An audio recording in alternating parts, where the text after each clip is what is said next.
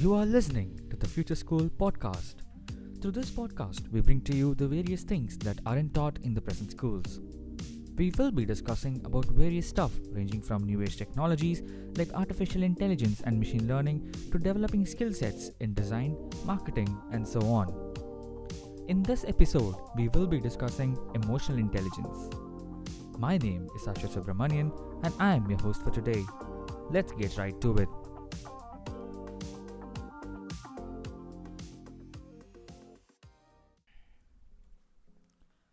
Most of us would have heard about IQ or intelligence quotient.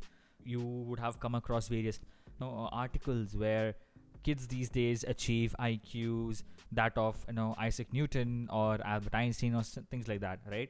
So we are all pretty much uh, sure about what IQ or intelligence quotient is, right? But have you heard about emotional quotient? Um, if not, just keep listening to know more about it. So emotional intelligence is an important aspect in our professional life and especially in 21st century. Now, why do I say that? Well, all of us are moving towards skilling ourselves in various technologies and business processes. But with the advent of artificial intelligence and other technologies, these hard skills that we are learning might as well become useless. But there is no need to worry as there is something else that you can focus on in order to beat artificial intelligence in this race. And that is nothing but emotional intelligence, the topic of today. So let's start with defining something that most of us are aware of, which is the IQ or intelligence quotient. Well, IQ is cognitive intelligence, or in simple terms, a measure of intelligence of a particular person. EQ, on the other hand, is all about identifying one's own emotions and relating to the emotions of others by communicating about our feelings. Emotional intelligence is the thing that we use to empathize with the people around us.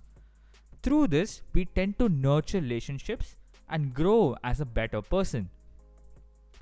Emotional intelligence allows us to connect with others as well as understand ourselves much better. It helps us to have a more happy and healthy life. Well, emotional intelligence itself is a very vast topic and that needs a couple of episodes to be explained thoroughly. Uh, I might as well bring an expert in this particular field to talk more about it rather than hearing about it from me. So, for the time being, I'll just cover the basics to give you a jump start on the same. Alright? So, why is it important to develop emotional intelligence? We humans are social creatures, right? We are not meant to live alone. We need to be involved in some kind of social activity in order to be highly functioning and flourish in what we do. As social creatures, we need to develop both personal and professional relationships. Being emotionally intelligent can help you achieve this at a greater level. By being emotionally intelligent, you can be more self confident, have a great social outlook, and be more trustworthy among the people.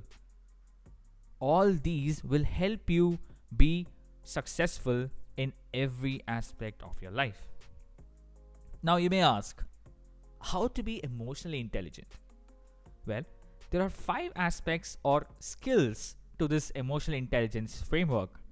Let's go across that one by one. All right? The first one is self awareness. The ability to be emotionally aware of your own emotions and the effects it has on others is simply self awareness. It also helps you to be self aware about your strengths and weaknesses. This will help you have an awareness of your self worth, which automatically increases your self confidence. Now, the second one is self regulation. This is a very important skill to master, especially in this highly dopamine filled world.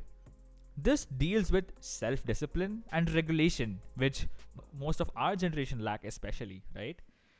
It is a skill to be able to control your impulses and avoid acting rashly and, you know, irrationally.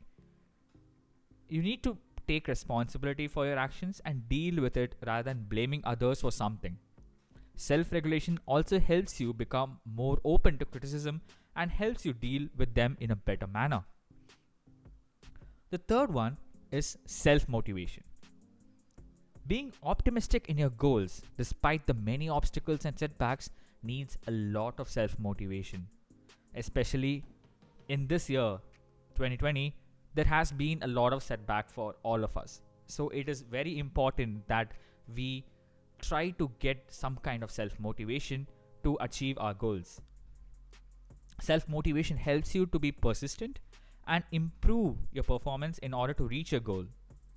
Having the passion to challenge yourself and grow further towards your goals can be a result of being self motivated. So, the fourth one is empathy or social awareness. Personally, I feel empathy is a superpower by itself. I might do a separate episode on empathy alone to talk more on why it is very important to every human being to have a successful life. Well, basically, empathy is sensing others' feelings and perspective and taking an active interest in their concerns. By doing this, there is a lot of things that one has to gain.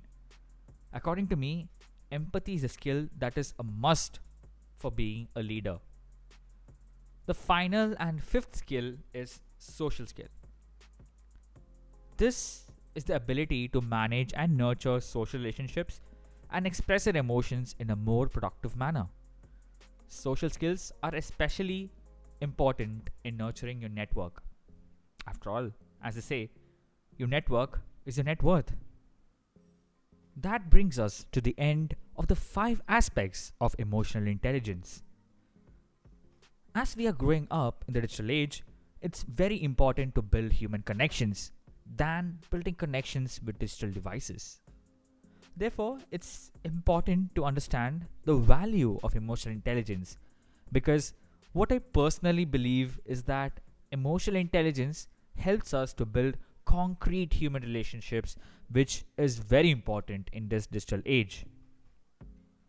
I hope you start building more and more human connections than merely digital followers on social media.